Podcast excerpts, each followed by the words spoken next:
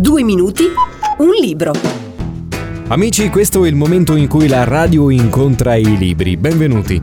Daniele Cicero esordisce con E sia la vita, un romanzo verosimile che critica la pena di morte e i suoi metodi di esecuzione.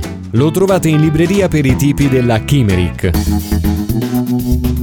Lo stesso autore nella prefazione dice Molti di voi salteranno queste pagine, poiché giudicano la prefazione una cosa inutile. Invece no, è molto utile. E continua spiegandoci il perché.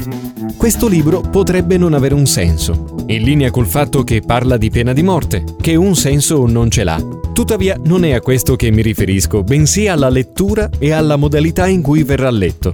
Storcerete il naso, ne sono sicuro, dice l'autore, ma alla fine capirete come tutti i tasselli, o quasi, combaceranno.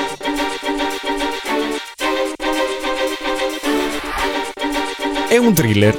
Sì, forse un po', ma soprattutto è un libro umano, poiché parla di storie di esseri umani, del loro inizio e della loro fine. Ci sono parolacce, scene forti e raccapriccianti, ma così è la vita e così l'ho rappresentata. A me è piaciuto, continua, non l'avrei scritto se fosse risultato uno scarabocchio totale già dalle prime pagine. Vi consiglio di stare particolarmente attenti a ogni frase, ogni azione, ogni flashback, ogni pensiero, poiché è fondamentale per la comprensione del libro e del messaggio che voglio dare.